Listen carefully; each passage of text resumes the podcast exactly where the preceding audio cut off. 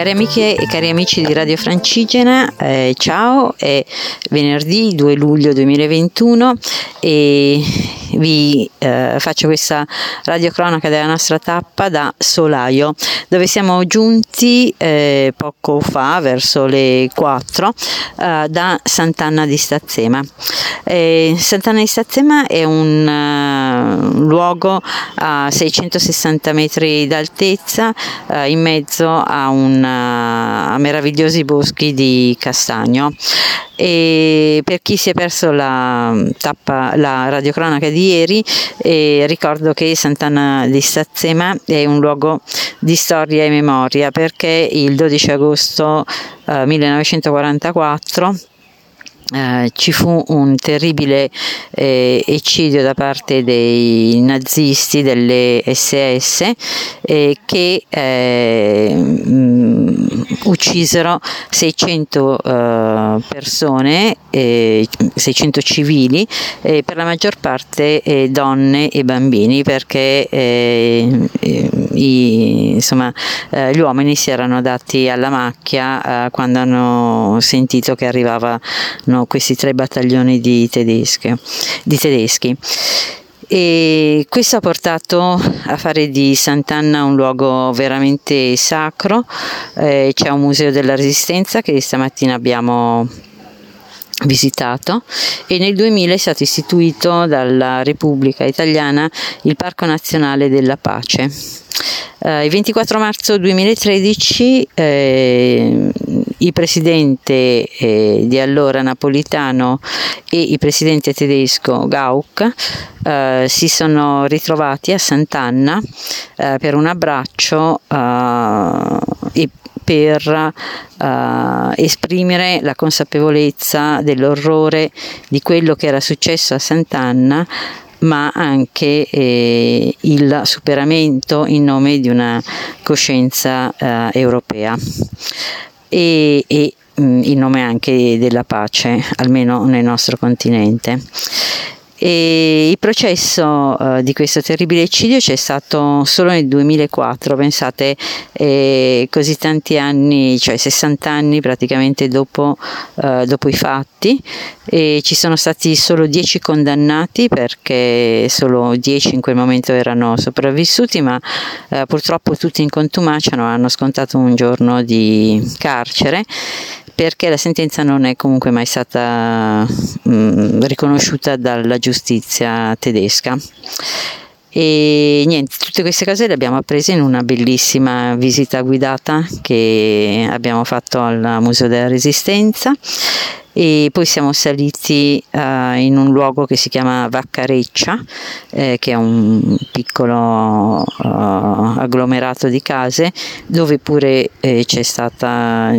questo eccidio di 600 persone è avvenuto in diversi posti a Sant'Anna, davanti alla chiesa, in una casa che si chiama Il Pero, e poi a Vaccareccia, in altre al mulino di sotto, insomma in diverse situazioni, ma tutto in una giornata, sempre il 12 agosto 44.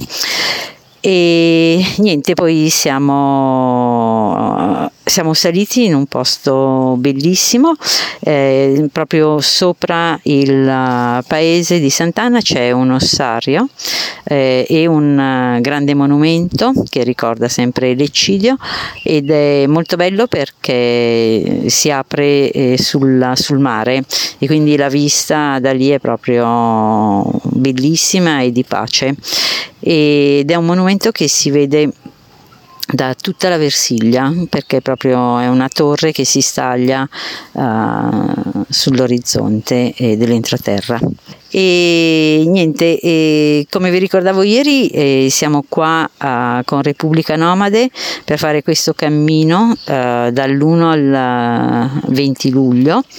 e per collegare proprio Sant'Anna a Genova, dove ci saranno le ricorrenze delle iniziative per ricordare le violenze contro i No Global del luglio 2001. E ho qua con me Antonio Moresco, che è stato promotore di questo cammino, e che ci racconta un po' appunto le motivazioni di questo cammino. Buonasera, buongiorno a tutti. Allora, questo cammino già con questo inizio, con questa fine, dà l'idea di voler mordere il passato e il presente, quindi la seconda guerra mondiale, la terribile tragedia mostruosa, delirante della Sant'Anna di Stazzema, fino alla cosa delirante di Genova, che anche questa ha stupito l'Europa e il mondo per la ferocia e il delirio, insomma, che è successo in quei giorni. Io voglio aggiungere solo una cosa piccolissima a quello che ha detto la Luisa, perché noi siamo arrivati a Sant'Anna di Stazzema percorrendo lo stesso identico sentiero mulattiera impervia che hanno percorso questi gruppi di nazisti armati di mitragliatrici eccetera, cosa che, voglio dire, vista la durezza anche del cammino, ti dà l'idea plastica di come sono arrivati là sopra, camminando di notte eccetera. Dopodiché è successo questa cosa delirante in cui sono state usate le mitragliatrici, i lanciafiamme, è stato ucciso persino un neonato di 2 mesi, più di 500 persone, una cosa che sta nel territorio del delirio, insomma, dell'orrore, della guerra, del delirio, allo stato puro. Noi questa mattina, oggi, adesso siamo in un posto che si chiama Solaio, e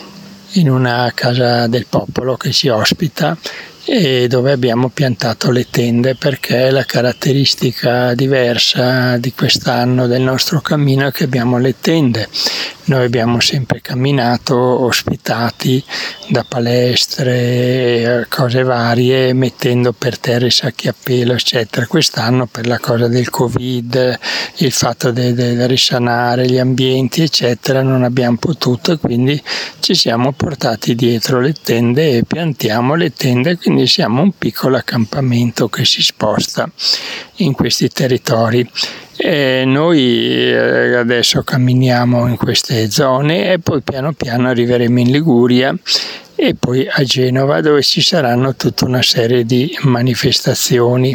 Purtroppo quest'anno l'anniversario dell'orrore di Genova è stato rinfrescato, se così si può dire, dall'orrore dei giorni scorsi,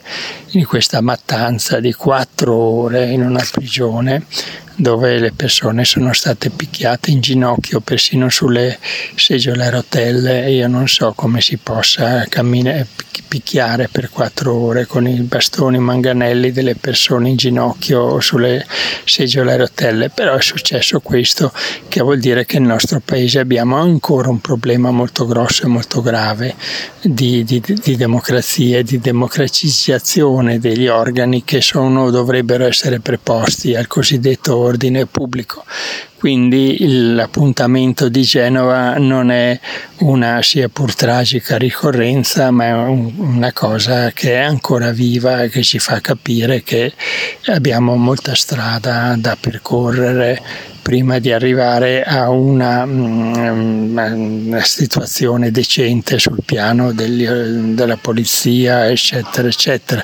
C'è il rifiuto di varare una legge contro la tortura, c'è un rifiuto di mettere i nomi o i numeri di identificazione dei poliziotti nelle calcole, che c'è in molti paesi europei, il che vuol dire che siamo in un paese veramente